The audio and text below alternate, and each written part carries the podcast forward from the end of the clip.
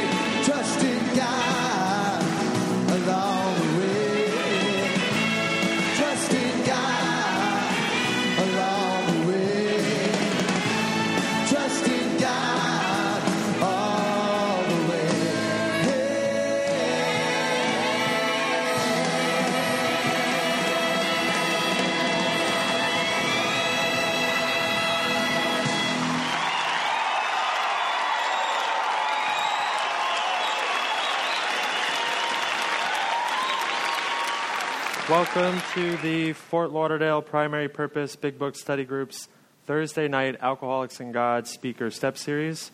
We're going to have Tyler come up here and do our joke.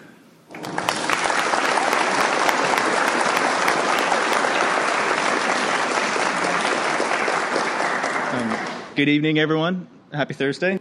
My name is Tyler, and I'm an alcoholic. I've got the pleasure of reading uh, the joke to you. It's grapevine approved, in case you're wondering. Um, so, without further ado, a newcomer was sitting in the back of the room before the meeting began, leafing frantically through the pages of the big book. An old timer noticed her actively and asked, What are you looking for? Loopholes, the newcomer replied. I just loved the idea of joining Alcoholics Anonymous.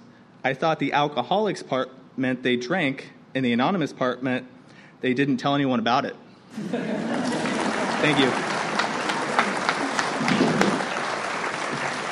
Thank you, Tyler. Uh, I'm a recovered alcoholic, and my name is James. Thank you for joining us tonight. In a minute, we're going to start our two minute meditation, so please take a moment to get situated. Please turn off all devices that make noise that might slash will distract others. Take this time to get connected to God, let the craziness of the day drift away, and ask God to help you stay focused on the step study tonight. If everybody's ready, we're going to start the meditation. Amen.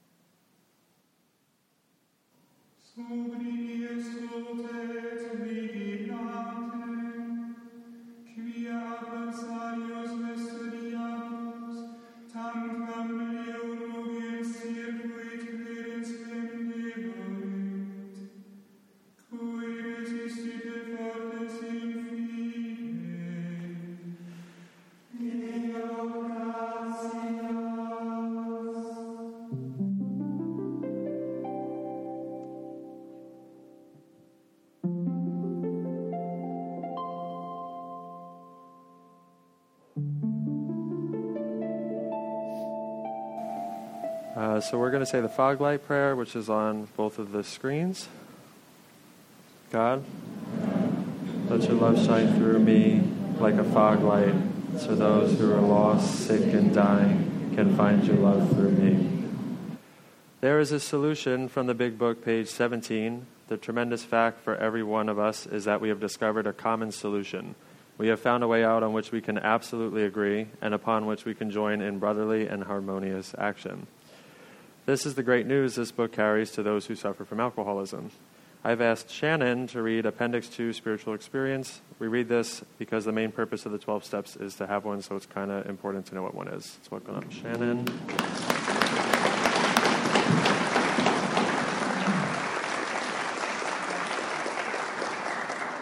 Shannon, alcoholic.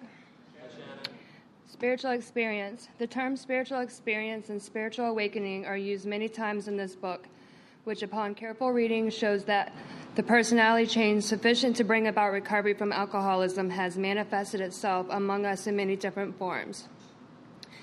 Yet it is true that our first printing gave many readers the impression that these personality changes or religious experiences must be in the nature of sudden and spectacular upheavals.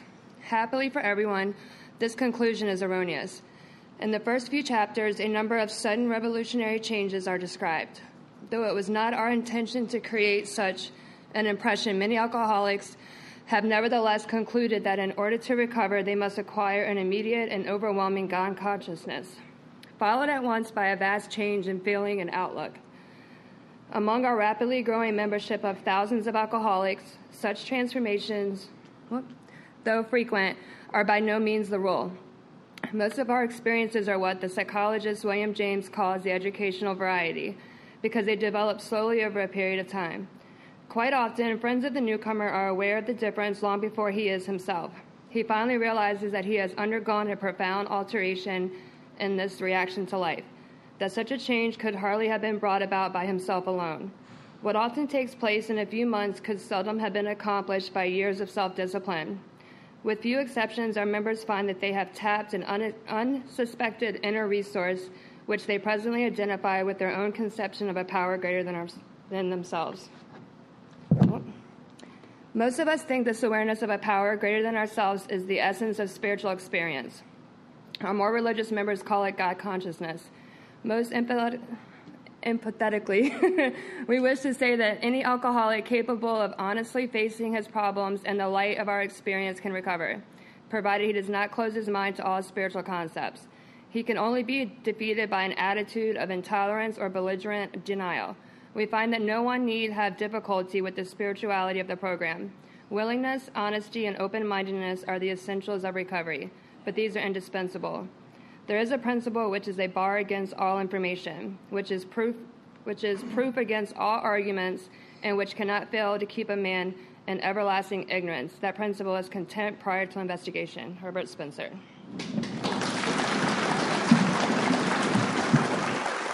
You so much, Shannon. Uh, please refrain from disturbing others by talking or constantly getting up and sitting back down. This is a tech free meeting, so uh, set your phones to airplane mode or just shut them off. Uh, tonight we have uh, Joe B. on his second session. Um, he runs an awesome uh, big book meeting up in Pompano. They just started back up Wednesday nights. Wednesday night, I was there last night. It was really good. Uh, let's please welcome up Joe.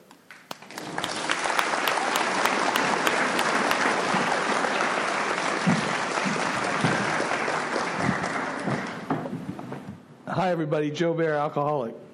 It, I, I have to do this. So, ah. so, like, only in an alcoholics meeting would they put like a fake hundred dollar bill sticking out of the steps here, like, you know, back in the day. Anyway, so last week we um, we we really delved into the doctor's opinion and we discovered some things and. you know, the, the, the, if you understand that this is a textbook, that, that Alcoholics Anonymous, the first 100, they considered this book to be our text. And uh, anybody that knows about textbooks knows that they're books of instruction. And, um, you know, for, for us, that's so important. It's like, you know, thank God that, that the, the, the wisdom and the insight and the, the divine uh, inspiration that they, they received back then kind of led them to uh, do certain things and write certain things and put certain things in here that, that would have us approach things differently. You know, if it was just a novel, it was a, a nice bunch of short stories, or it was just stories to begin, we, we probably wouldn't be here tonight. You know, we probably wouldn't have gotten uh, uh, sprung out like, uh, you know, the phenomenon that it did. So, the textbook, a book of instruction, that means that we're going to get directions on exactly how to recover. Um, what Shannon read, I don't know where that is, but I'm going to go back there for just a moment because there's, there, there's things that I used to hear all the time, but I just missed what they were saying. You know, I didn't, I, it was like wah, wah, wah. You know, I, I had my filters up, my pride, my ego, my defensiveness, my contempt, my arrogance, my, you know, all that stuff was the filters through which I would hear information. And so not a lot got in. You know, I just didn't hear or listen or comprehend a lot of what people were trying to tell me because my what I knew, my education, my understanding, the way I uh, developed this interpretation and perception of life as I was growing up, always got in the way of that. It always, you know, uh, deemed what anybody was saying was either valuable or not. You know, and if it if it was about getting money or becoming popular or this and that, I was listening.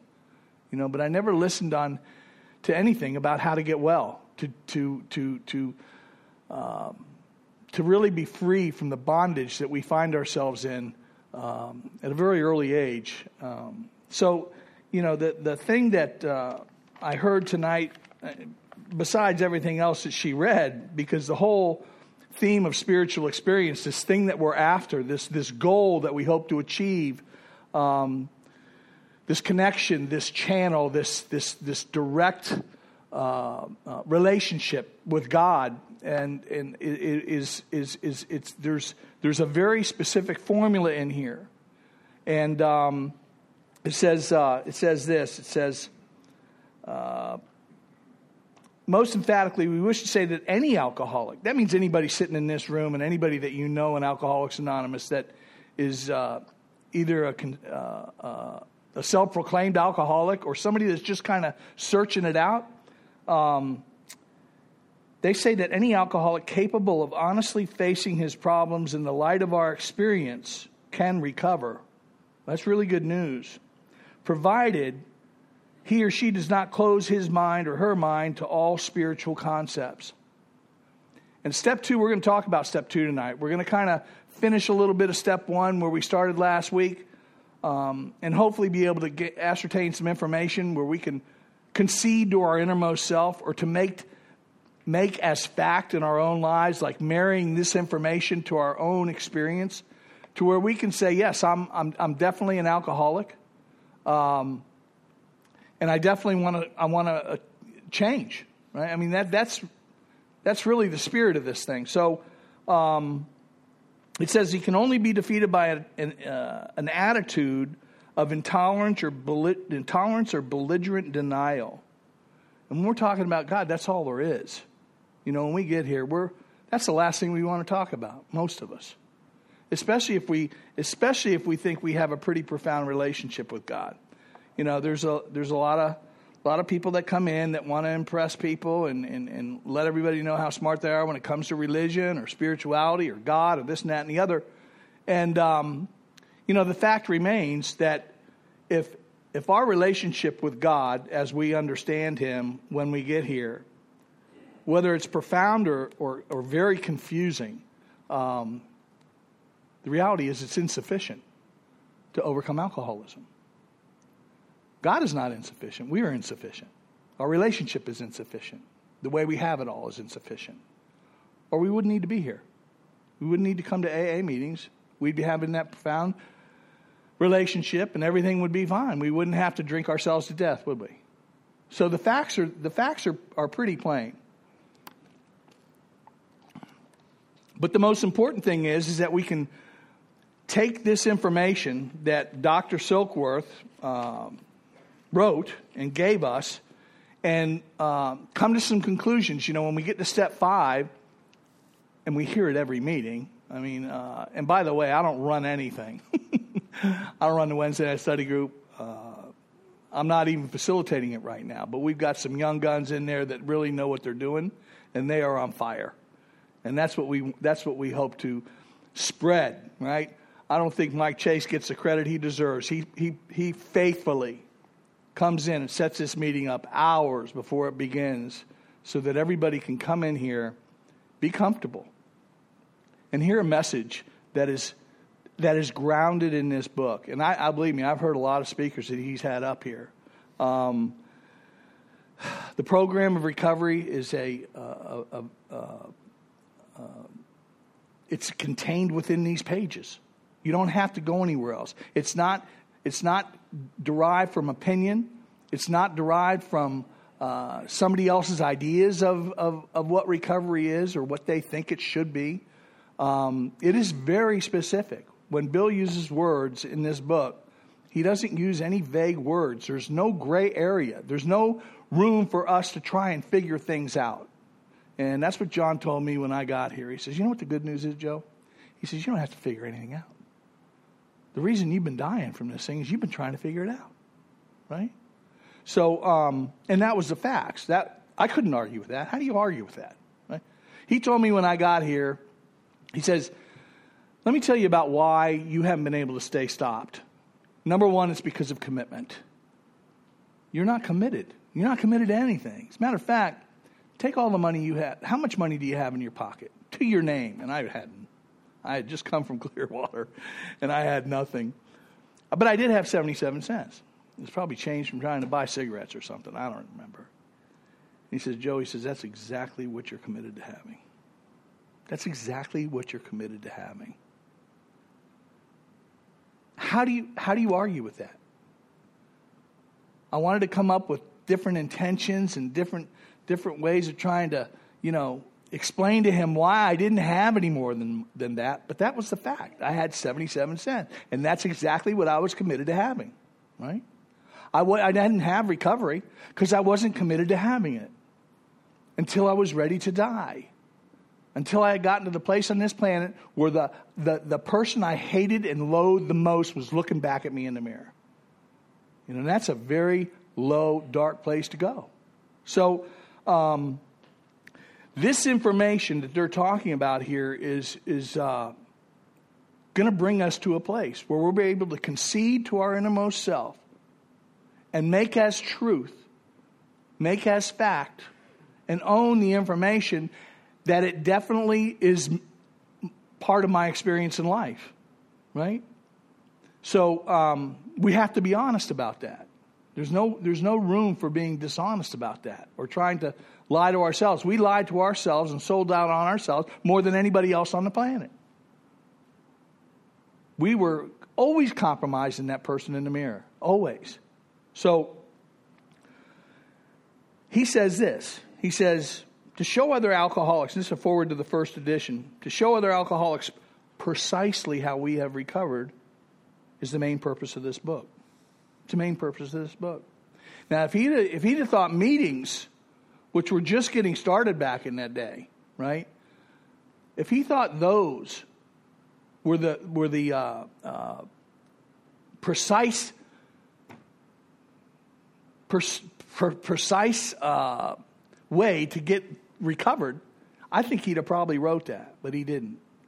The reason they wrote this book, number one, was to sell sell copies and make a little make a little money. But the, the fact is, is that the the program of recovery that's in here, they wrote it down so it wouldn't get twisted and garbled. And my God, has it gotten twisted and garbled? Right? It's really gotten watered down. So we've got to be really specific because people are dying left and right.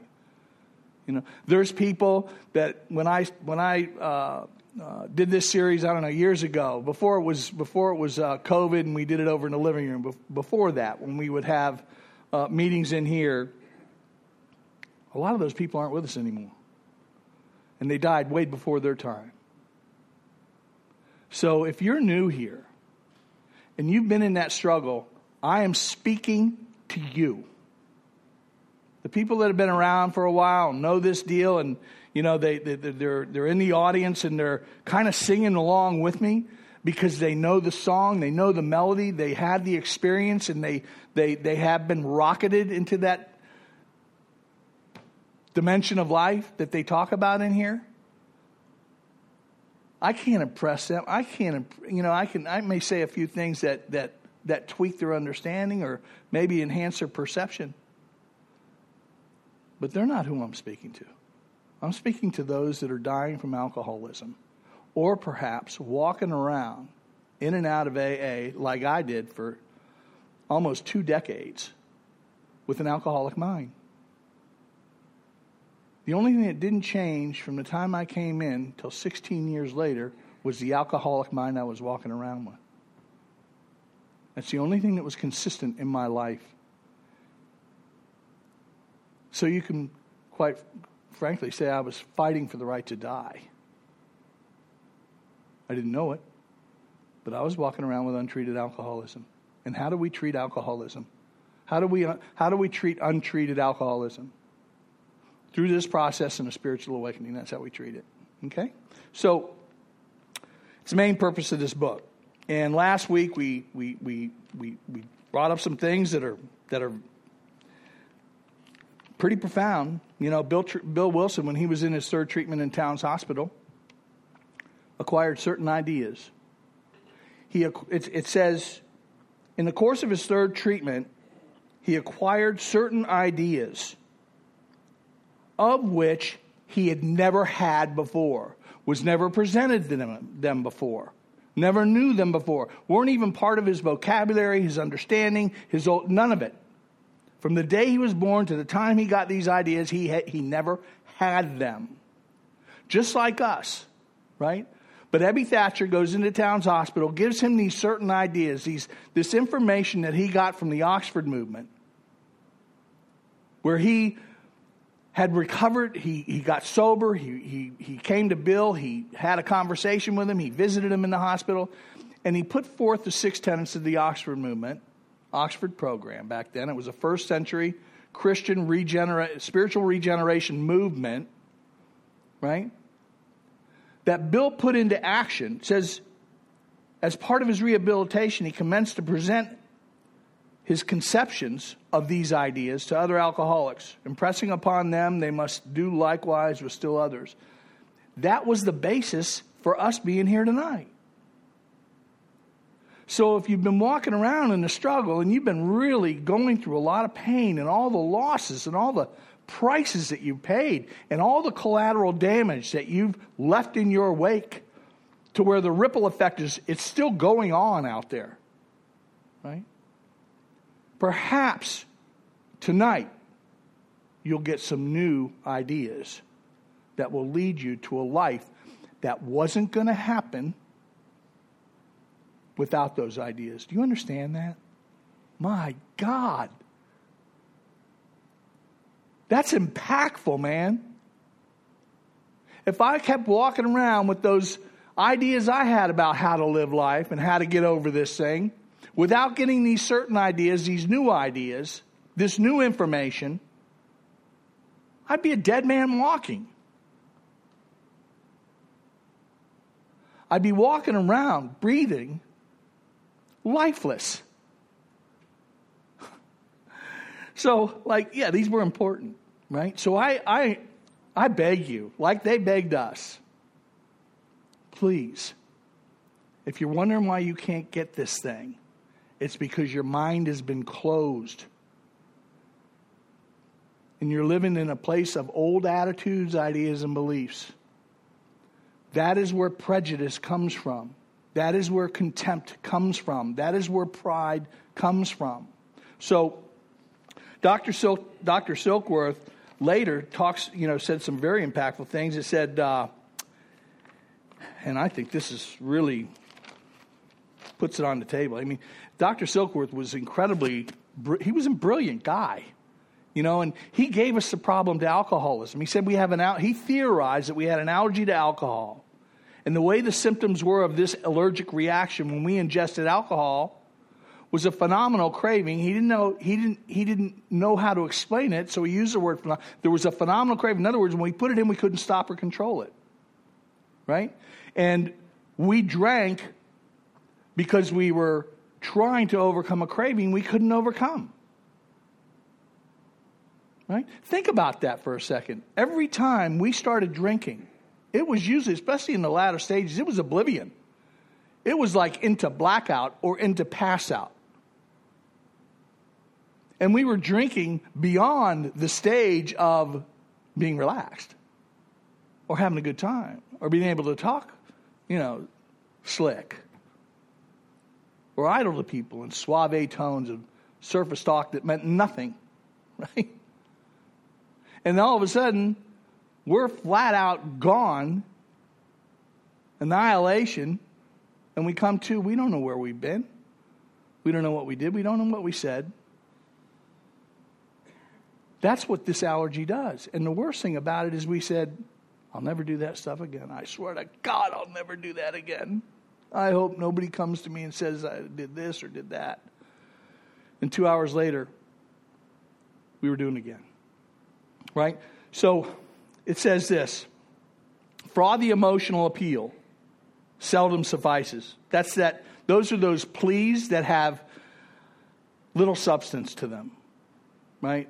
Those little, those, those, those begging things, those, those, emotional uh, please you're killing me you're killing my family you're killing the family you're killing your kids but it didn't matter to us right it says that's why it says it seldom suffices the message which can interest and hold these alcoholic people must have depth and weight they got to know what they're talking about and listen to this it says in nearly all cases Dr. Silkworth, he always left that little disclaimer, like maybe there's one or two in, a, in about 10 million that might not, right? It says, in nearly all cases, their ideals must be grounded in a power greater than themselves if they are to improve their life? No. Improve their family's life? No. Recreate their lives. Recreate. Think about that statement. These words are huge. We're not in this thing for a little alteration. He's talking about recreation, caterpillar to the butterfly, right? A completely different human being with completely different perception, different understanding. But the thing that's going to have to change is our thinking, right? It's our thinking, not our drinking that's going to kill us. Drinking will probably take its heavy toll and probably does take a, a lot of people out ultimately. But people sitting in this room, if we recover, our thinking has got to change. That's, that's got to be first and foremost. So uh, he talks about ideals too, and he's not talking about ideas here. If, everybody, if anybody is familiar with what ideas and ideals are, there's a huge distinction between the two. My ideas weren't getting me anywhere. My ideas emanated from the best thought I had, right? And the best I had got me to where I was, which was flat out done with life. Ideals are principles in their most excellent form. In their most excellent form. An ideal is something, a principle, or a concept in its most excellent form. So, in other words, if I hope to gain honesty, if it's going to be an ideal that I ground myself into, it's going to be in its most excellent form. Fully transparent, fully honest. That's the only way we can make a concession to our innermost self that we are alcoholic and can't manage our lives that our lives have become unmanageable. When you say lives have become unmanageable, you might as well th- say my thinking had become unmanageable. Right? So, A, we're hearing how it works. A, that alcohol, that we, that we admitted we were alcoholic, couldn't manage our own lives, or AKA thinking, and that no human, pe- no human being could restore us to sanity. no human being could keep us stopped. So when you put it in simple language, it kind of like makes sense. You know, it's easy to connect the dots when we do that.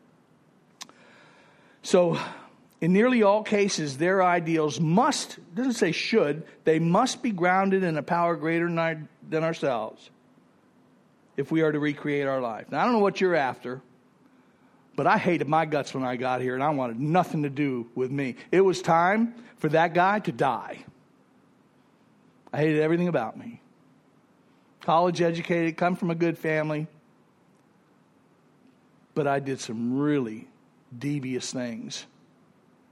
I hurt my family terribly. I lied and I cheated and I stole. God, when I got here, I was a habitual liar. I didn't even know how to tell the truth. I couldn't look at my eyes in the mirror. I said this last week. That's a heck of a place for somebody to get, right? So I was, I was intrigued about that. I thought, my God, if that's possible, that, that I, I wouldn't, I had no idea how to get there. But John said, look, he says, you got to be committed. You need to be committed. You need to be devoted. You need to be obedient to this thing, to your sponsor. It's like, what do you want, Joe? I wanted everything about who I had become. It wasn't who I was born to be, and nobody grows into that individual. I had become the sum total of who I fabricated myself to be so that you would like me, you would think highly of me, you would respect me, you would think I was smart, you would think I was witty, you'd think I was somebody other than the nobody I had become inside, the zero. Right? If you just thought of me you know, if you just paid attention to me, I might feel like somebody. I had become the ultimate imposter. My family didn't even know who I was. So, not a good place to be. So, I was ready for that guy to die. And then we, we found out that ease and comfort was what the, was the main thing that we were after. All the things that I had done to my family, all the things that I had deceived them about and lied to them about and gamed them and stole from them and hurt them and always looking for them to help me out and help me up and put me up and it just went on and on and on right? All those things they they have consequences that we suffer from. When you do that to people there are things that happen and and and, and consequences manifestations of that behavior. Fear, regret, shame, remorse, bitterness, loss, feeling like a nobody, feeling like a failure, feeling like a loser, certain everybody knew it about me. I mean, that was the evidence I was putting out there. When you cultivate that type of thing within you, that internal condition, and you come into a program like this and you stop drinking to medicate that, people go sideways. The act gets bigger, the intention gets harder to prove to people that you're somebody. You're walking around telling everybody you're fine and you're dying inside. There's only one thing that we gain from relief from that. One thing for sure, and that's booze. The ease and comfort that comes in a split second by taking a drink. He says this, he says it's repeated over and over, and unless this person, us, can experience an entire psychic change, aka spiritual awakening, aka spiritual experience, aka profound alteration in our reactional life, unless this person can experience that entire thinking change, there's very little hope of your recovery. And, and, and if there's anybody in the struggle in here, and you're trying to wonder why you keep having to go through this and you can't stay stopped, you can't stop starting. You stopped a thousand times, you just can't stop starting. That's why. That's what's driving the lie. And it will always drive the lie. It will always drive that insidious, stupid lie that we tell ourselves to give ourselves permission to drink. Like, nobody will know. It'll be different this time. You know, I'll be more selective in what I use or drink. Really? And we put it in our body and we can't stop because the allergic reaction takes over. The actual craving takes over. It's not a phenomenon, not a theory. It's a fact. All you got to do is look over your shoulder into your past to figure it out. So if you are certain and you can marry that with your uh, with your drinking and your experience, I mean, I don't think anybody's in here where they, you know, that uh, that uh, doesn't understand that. Um, perhaps it'll help you concede part of this thing, right? That you're alcoholic and you couldn't manage your own thinking, couldn't manage your own life. It says, um, much has already been written pro and con, but among physicians, among the medical society, the general opinion seems to be that most of us are doomed. Is, and this is just a little group participation here. Does anybody know anybody who's died from this thing? Look around, please. Look around. You ever ask yourself why you're still alive? I have. Why am I still alive? Because I have a God that adores me and loves me so much. He gave me this program. He led me right to it. Everything that I've been through in my life, and a lot of it has been incredibly difficult and very dark and painful, not just for me, but for my family, for my loved ones. The ruined lives, the, the ruined financial situations, the dark topic of conversation being a thousand miles away, right? It just goes on and on. I altered their lives with all their friends. I altered their lives amongst that own about between my family, my five sisters and my brother. I tore that apart.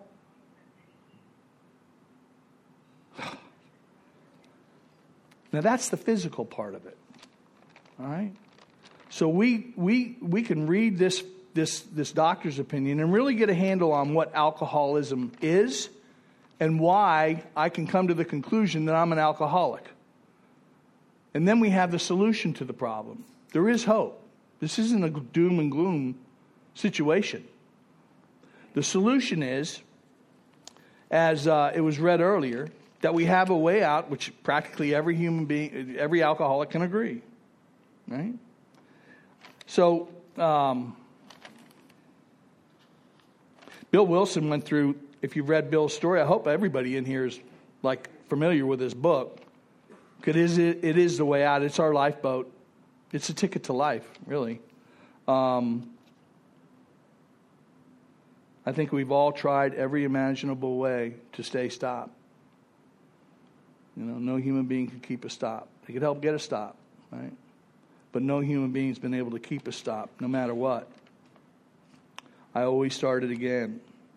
But Bill had a bunch of, he had a bunch of bottoms. I mean, you know, we did too, didn't we? I mean, we had a lot of bottoms. We had a lot of bottoms that should have made us never touch another drop of alcohol. A lot of loss that should have had us come to our senses, right? Bill had the same thing happen to him. Bill, as a matter of fact, and, and just so you know, if we admit we're powerless over alcohol, that our lives have become unmanageable because of all the things that have that, that we've done, all the decisions, broken, the you know, the brokenness of it all. That doesn't mean we're stopped. We can acknowledge step one and still be drinking. Matter of fact, many of us have. I did. I acknowledge step one. I, okay, yeah, I get it. I'm, I'm, I hear you talking about it. So I, I, I acknowledge that I am a, a real alcoholic that when I start, I can't stop. And when I'm stopped, I can't stop starting. Allergy obsession, right? I can acknowledge that. Doesn't mean I'm stopped, right? What it means is, is that I have to come to the conclusion that no human power could have relieved me from my alcoholism or kept me stopped. And that only God could and would if he, if, if he were sought. And that usually sends, uh, sends those of us that are hardwired to thinking that we have it right with God back into this place where we grew up, we were taught about this, that, and the other, that we don't need to explore any more information about my relationship with God. I'm good with God. Bob, Dr. Bob thought that too.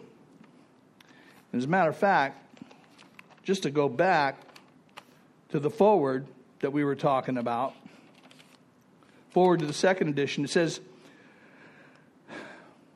this was in Bill, when Bill was in Akron, Ohio. You know, for about three months, he tried to get people stopped. He tried to go on Skid Row. He knew helping other people. Ebby told him, You got to carry this message. Well, Bill was doing, he was going out there and telling everybody got to have a white light experience like he had in Towns Hospital. And they're saying, Where's the bottle? I'm not buying any of that. We got to tell him what the problem is, right?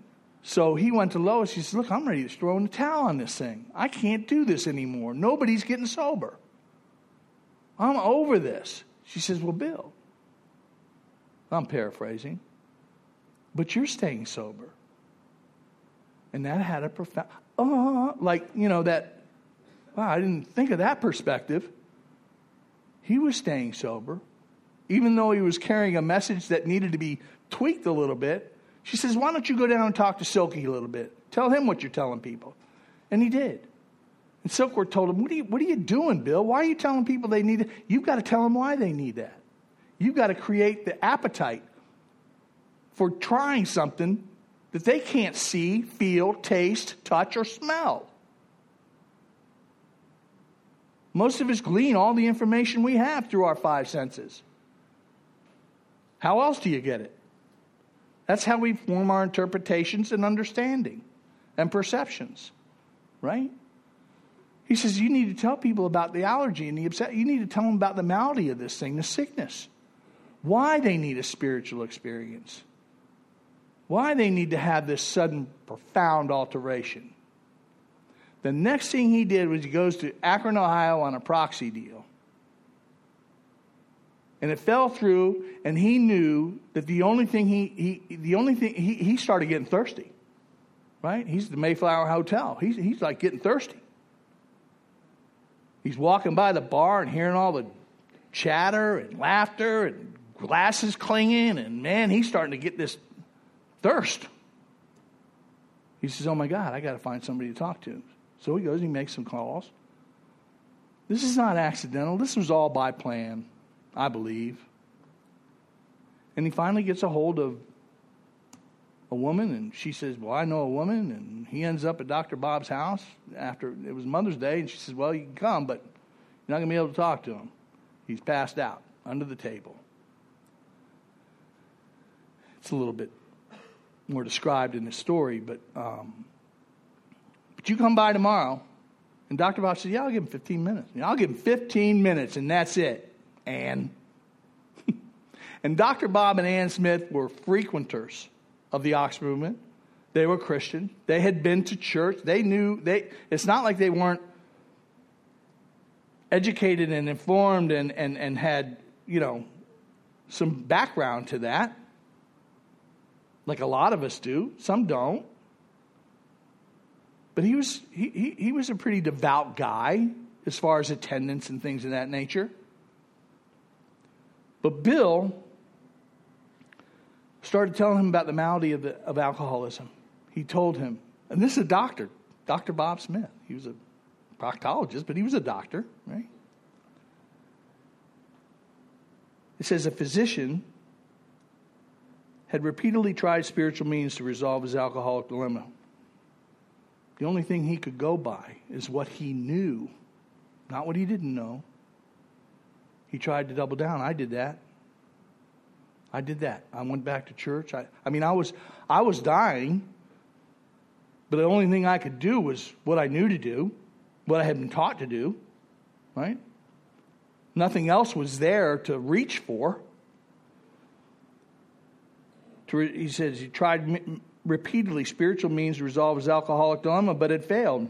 But when the broker gave him Dr. Silkworth's description, when Bill gave him Dr. Silkworth's description of alcoholism, alcoholism and its hopelessness, the physician began to pursue a spiritual remedy. He knew he had a death sentence at that point. He knew there was no way out of this thing. Began to pursue the spiritual remedy for his malady with a willingness he had never had, never before been able to muster. He sobered never to drink again up to the moment of his death. You know what I'm saying? No matter how profound we think it is, our religion, you know, we, it's like we get presented with a vertical solution in here, and we want to argue. We want to debate, and we're dying. It's like Monty Hall. Let's make a deal. Door number one death, certain death. If you can't stop when you start, and you can't stop starting, think about that. You're going to endlessly die an alcoholic and an alcoholic death. Very dark, very lonely. Just like all those hands we raised. That's what's going to happen. That's our, that's our future, right? Door number one, certain death. Door number two, life beyond your wildest imagination. Freedom, empowerment, transparency, authenticity, legacy, selflessness. Life that was, beyond, that was not going to happen given how we were living. New ideas, right? Door number one, death. Door number two, life. And life like you'd never known it. Unfortunately, there's no door number three. There is no door number three. Live or die, choose. And that's what they're leading to here. They're giving us information that's going to bring us to a, to a decision that will change your entire future, your entire destiny. Where we come in takers, we come in naturally taking. We need to take, we need to get. We need the information. We need people to educate us and to help us understand this thing. Just like what this meeting is all set up to do. But through this process, we become givers. If you've been in here for a while and you're still a taker, you've missed it. Because that means selfishness and self centeredness, self absorption, self consciousness. It's got a hold on you like you can't get rid of it. And that's bondage. And that leads to drinking. Can't live like that for long, people. We tried. So, we have a solution. So we embark on this journey. Step two says to uh, come to believe that a power greater than ourselves can restore us to sanity. I believe a lot of us miss this. I think we want to get away with just as much as we can, like get the maximum result with the minimal effort. And if we don't dive into our old attitudes, ideas, and beliefs to really see what's broken, we continue to walk around with them.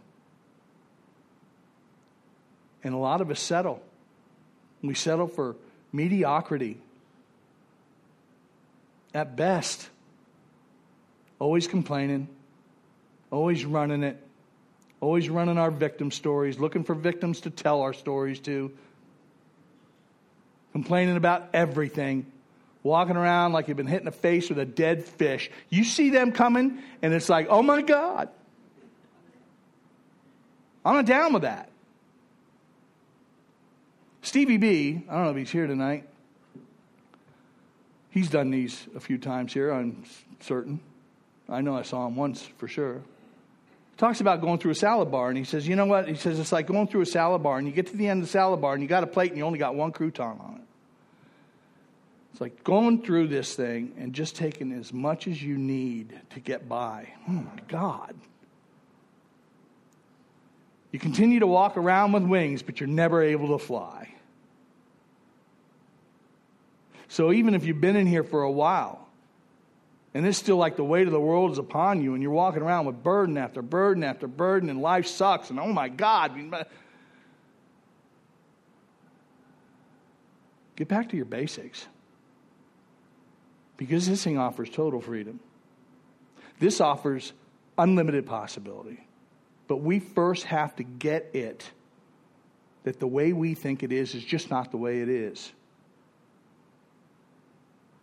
John told me that. He says, You know what?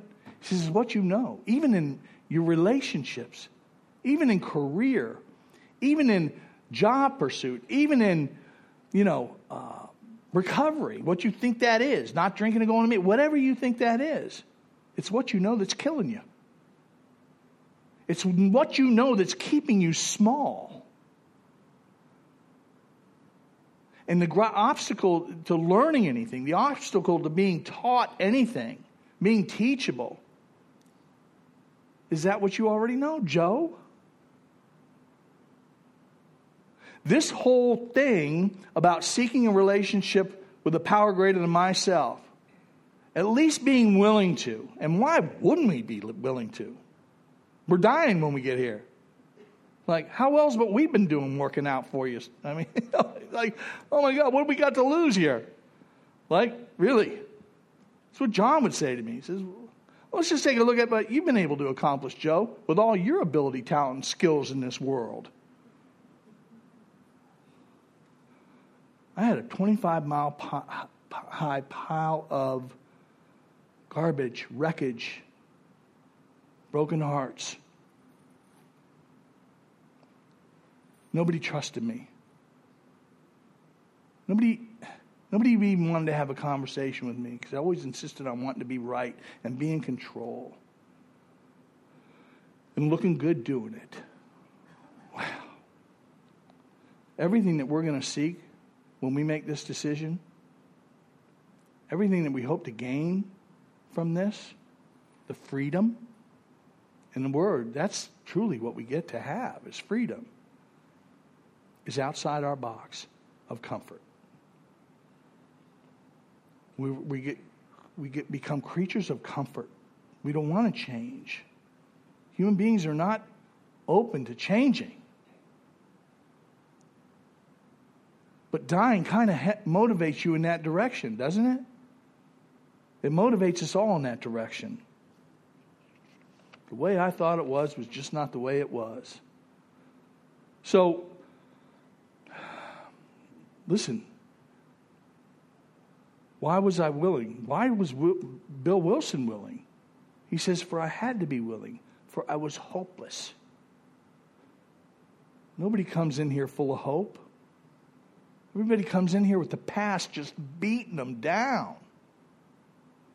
The only thing we think about is the past and the uncertainty of the future. We're never where we are. We're never like the purest form of sanity is to be okay with what, what is, what we have, not unokay with what we don't have. To be restored to sanity, that a power greater than myself can restore me to sanity, they're not talking about this, the un, insane things I did after I was drinking. I'm not talking about that at all. You, you do that with the, you put the booze in me, you put it in an 80 year old woman, she's going to do insane things, probably go to jail. They're talking about the insanity of being stone cold sober, knowing I have this allergic reaction when I drink, where I, when I drink I can't stop. And I have the evidence of decades of what happens because I can't stop starting and put it in my body anyway. That is flat out nuts. That's certifiably insane. So,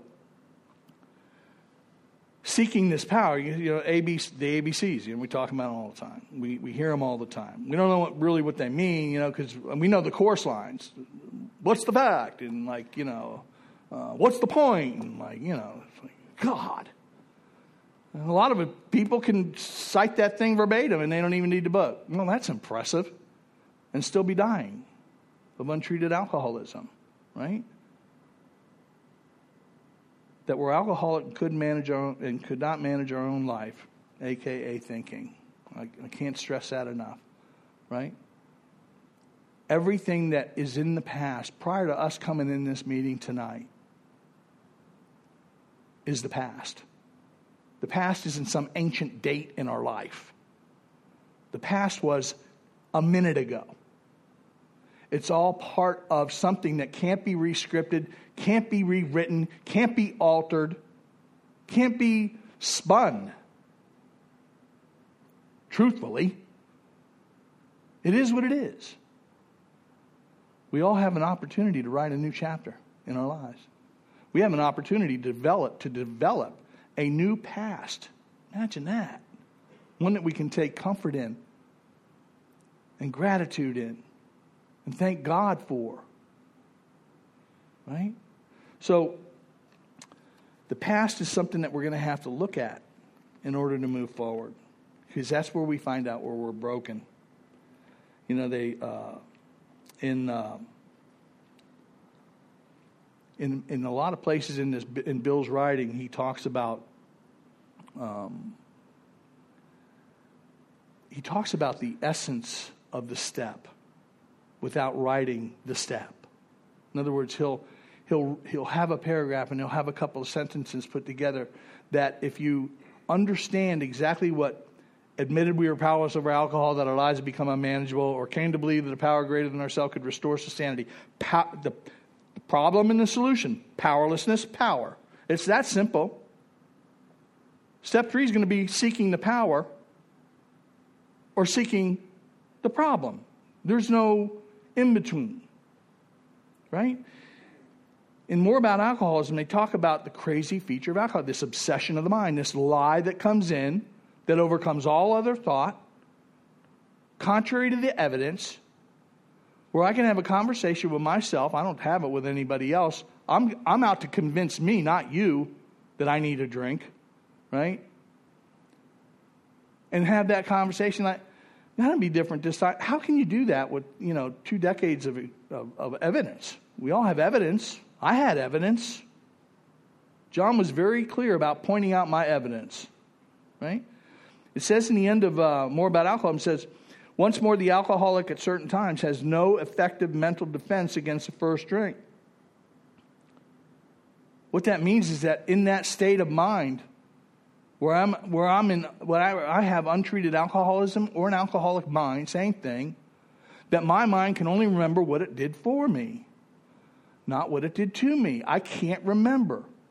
The great fact, I can't bring into my mind with sufficient force the memory of the suffering, devastation, humiliation, degradation of a day, a week, or a month prior. The only thing I can remember, because remember what's driving it, that internal condition, right? That fear, regret, shame, remorse, all that stuff, is, is that is creating the need to lie to myself, to put the toxic, the, the substance in my body that's killing me. Right? Doesn't matter if I stand to lose my children. One more bout, we're taking your children away. One more bout, and I'm going to divorce you. One more bout, you're going to jail. Didn't matter. We stood to lose it all. It was all in on the table. All in.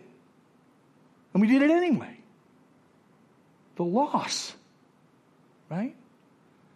For the foolish idea that it'd be different. So, next week we're going to uh, really dive into. Don't think that week one, week two, week three is specific to any particular step. It'll all come together at, at, at some point. I'm not sure when, but it will. But I think the most important, the most important thing that we that we really uh, investigate is our belief system. I mean, if you're not convinced with the information they have in Doctor's Opinion, Bill's story, there's a solution, the need for power. The whole chapter is written because of the argument of the need for power because we just got told we didn't have the power to overcome. We couldn't get ourselves there, right?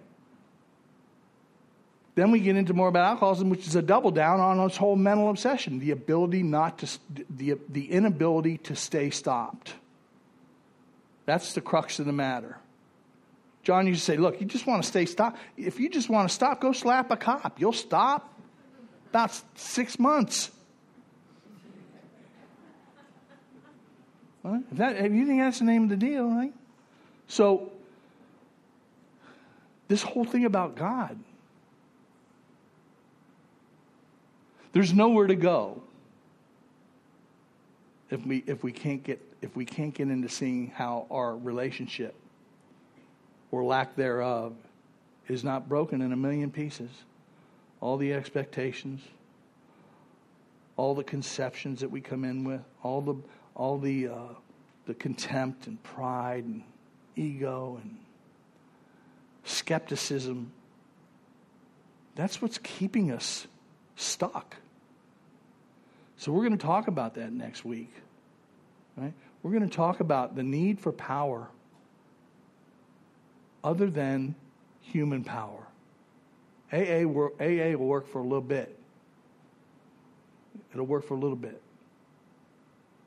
But it's no permanent solution. Meetings are not a meetings. Put it this way: meetings will not expel the obsession to drink alcohol. In, in uh, more about alcoholism, I'm going to end with this. It says, and I'll, I'll read it for you because I kind of fumble it every now and then. And then we'll wrap it up. For those who are unable to drink moderately, the question, we're assuming, of course, that everybody in here desires to stop. Whether such a person can quit upon a non spiritual basis depends upon the extent to which they've already lost the power to choose whether they're going to drink or not. We don't get up and choose not to drink. We don't have that power. You'll hear people say that because it's clichéish and it sounds cool. Oh, I chose not to drink today. No, you didn't. We've lost that power to choose whether we're going to drink or not. It's saying here, if you've lost the power to choose whether you're going to drink or not, one, I guess I have to question why you're even in an Alcoholics Anonymous meeting. You had that power, right? But it says if you have lost that power to choose whether you're going to do it or not, then a spiritual solution is your answer. So we'll we'll uh, we'll really get into that, and I think it's and, and we're gonna so we're gonna be talking about we agnostics, and uh, I would encourage anybody that's coming back next week to do a little homework and read that chapter.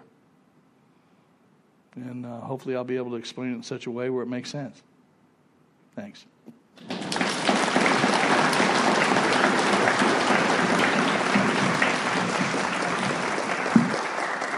Let's thank Joe one more time. And we're going to bring up Joey for our secretary's report.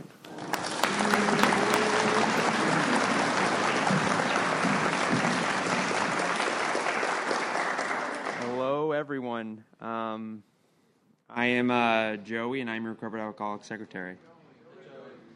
Hello. Uh, all right. In keeping with the seventh tradition, which states that every group shall be fully self supporting, declining outside contributions, we have the baskets going around. And for you tech savvy folks, or you don't have cash on you, we got QR codes uh, that go to the, the group's Venmo account in the back. Um, at this time, I'm asking right now because I still procrastinate, and that's okay, I guess. Um, Nancy, is Nancy here? You're Nancy. Hi, Nancy. Can you come up and read the recovered statement? Thank you so much. Welcome, Nancy.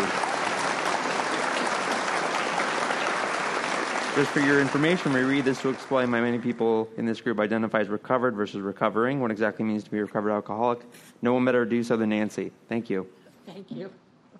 Hi, I'm an alcoholic, Nancy. Nancy. Recovered. We are not cured of alcoholism. Recovered but not cured. That presents a conflict to some alcoholics. If we were cured, we would be able to drink responsibly. No, we are not cured. The allergic reaction to alcohol will remain with us for a lifetime, but we have been restored to sanity. That was the problem. The main problem of the alcoholic centers in his mind rather than in his body. Page 23. We are now sane where alcohol is concerned. Consequently, we have recovered. Thank you.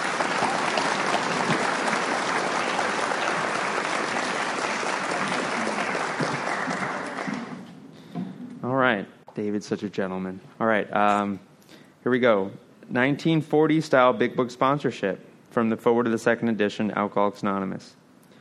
Of alcoholics who came to AA and really tried, 50% got sober at once and remained that way. 25% sobered up after some relapses. And among the remainder, those who stayed on with AA showed improvement.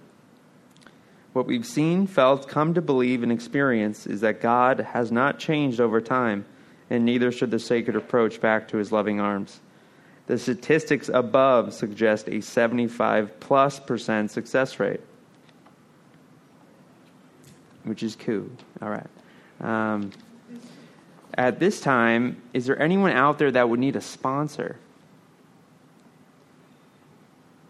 No? Awesome. Okay.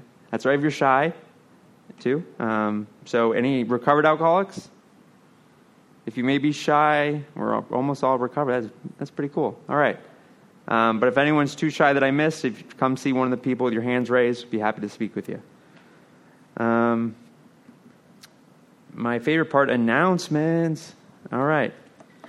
We do have announcements. Intergroup, heard of it? Well, it's the it's where you can buy your AA recovered or your AA related literature and medallions. Also responsible for creating our where and when and scheduling the AA hotline. Stop by and pay them a visit. BCIC is where um, you can bring meetings into jail, or excuse me, places where people like us cannot get out to an AA meeting, such as jails, detoxes, rehabs. They do meet monthly and organize at the 12 step house. Any BCIC people? AKA Peter, see here? That's okay. Stop by the 12 step house and pay them a visit. Um, Wednesday night study group, beautiful thing. Um, it is very much going on in Pompano, 7 to 8. Be there or be not there or squared, yeah. Um, volunteer opportunities for all these, we do have flyers out in the back for you. Um, Joe B will be gracing us with his presence for a few more weeks. Thank you, sir. Uh, Monday night, um, upstairs, third floor, we go through the book page by page. It's really awesome. We're getting into to the employers, um, so we're going past. Oh, the wives, then the. Oh, sorry about that. Anywho, but it's a good time, and um, it's really kind of dissects to improve the book knowledge. Uh, tables in the back. Um, if you could set them up six, you know what I'm saying, like that picture, and also, if you if you may, uh, the last four rows, if we could stack those chairs up to rows of ten chairs, that would be awesome. If you have any questions, Mike Chase, you know, he'll tell you what to do, whether you want to, you know. Anyway, you'll be all right. Um, so thank you. That would be very helpful. All right. So. Um, please join us Monday night's Big Book Study meeting. I just want to reiterate that because it's a good time. Um, it is at 7.15. Be, start at there, get there at 6.30 to get one of Alan's cookies. We do have CDs, mugs, large print big books, little red books, and big book dictionaries for sale in the back. See one of the home group members. We do meet here every Thursday, promptly starting at 7.15. Um, come early for some fellowship and cookies as well. And uh, that's all, folks. Thanks. Thank you.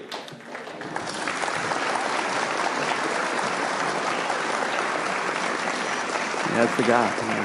I thought I was hearing that music in my head. Um, um, all right, so we have tonight's session and all other past speaker podcasts online for free at alcoholicsandgod.org. We also have QR codes in the back if you just want to scan it. Um, I'd like to invite everyone again to the Monday Night Big Book study. It's up here on the third floor. And if anyone would like to thank our speaker, you can line up in the center aisle right here and um, give him a handshake. Uh, we're going to close with the Lord's Prayer. Our Father, who art in heaven, hallowed be thy name. Thy kingdom come, thy will be done, on earth as it is in heaven. Give us this day our daily bread and forgive us our trespasses, as we forgive those who trespass against us. And lead us not into temptation, but deliver us from evil.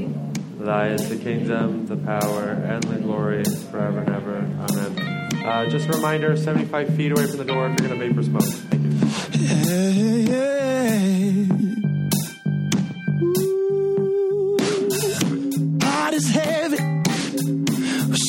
thirsty bodies aching. I am desperately in need of restoration. Yeah.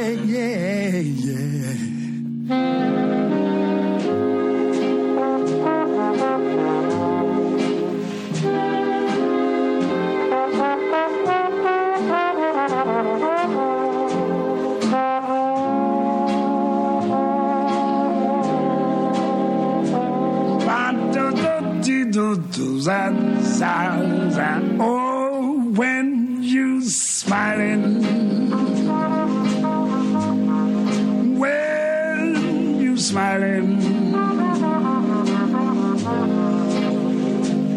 The whole world smiles with you, baby, baby. Yes, when you laughing, bah, bah, bah, both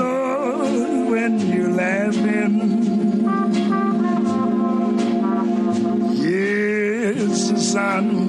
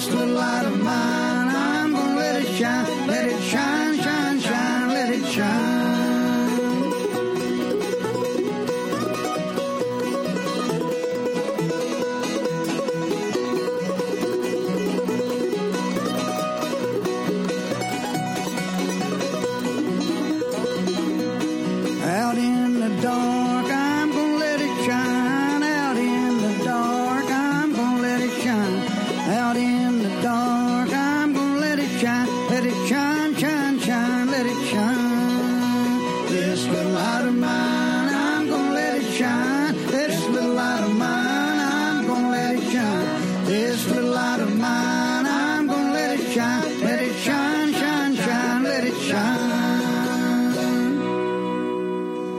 All right, Michael Chase, here's that song you've been asking me for for a million years. I finally pulled it out the pulled it out the corners of my mind, and um, here you go.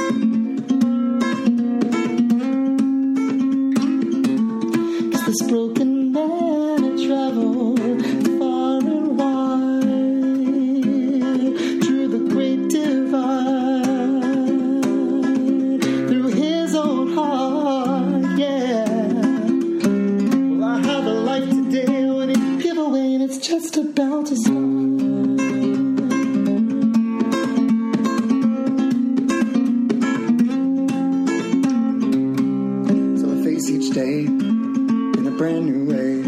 Show up and plug in my guitar. And I play my songs, and people sing along, and stomp their feet and raise their arms.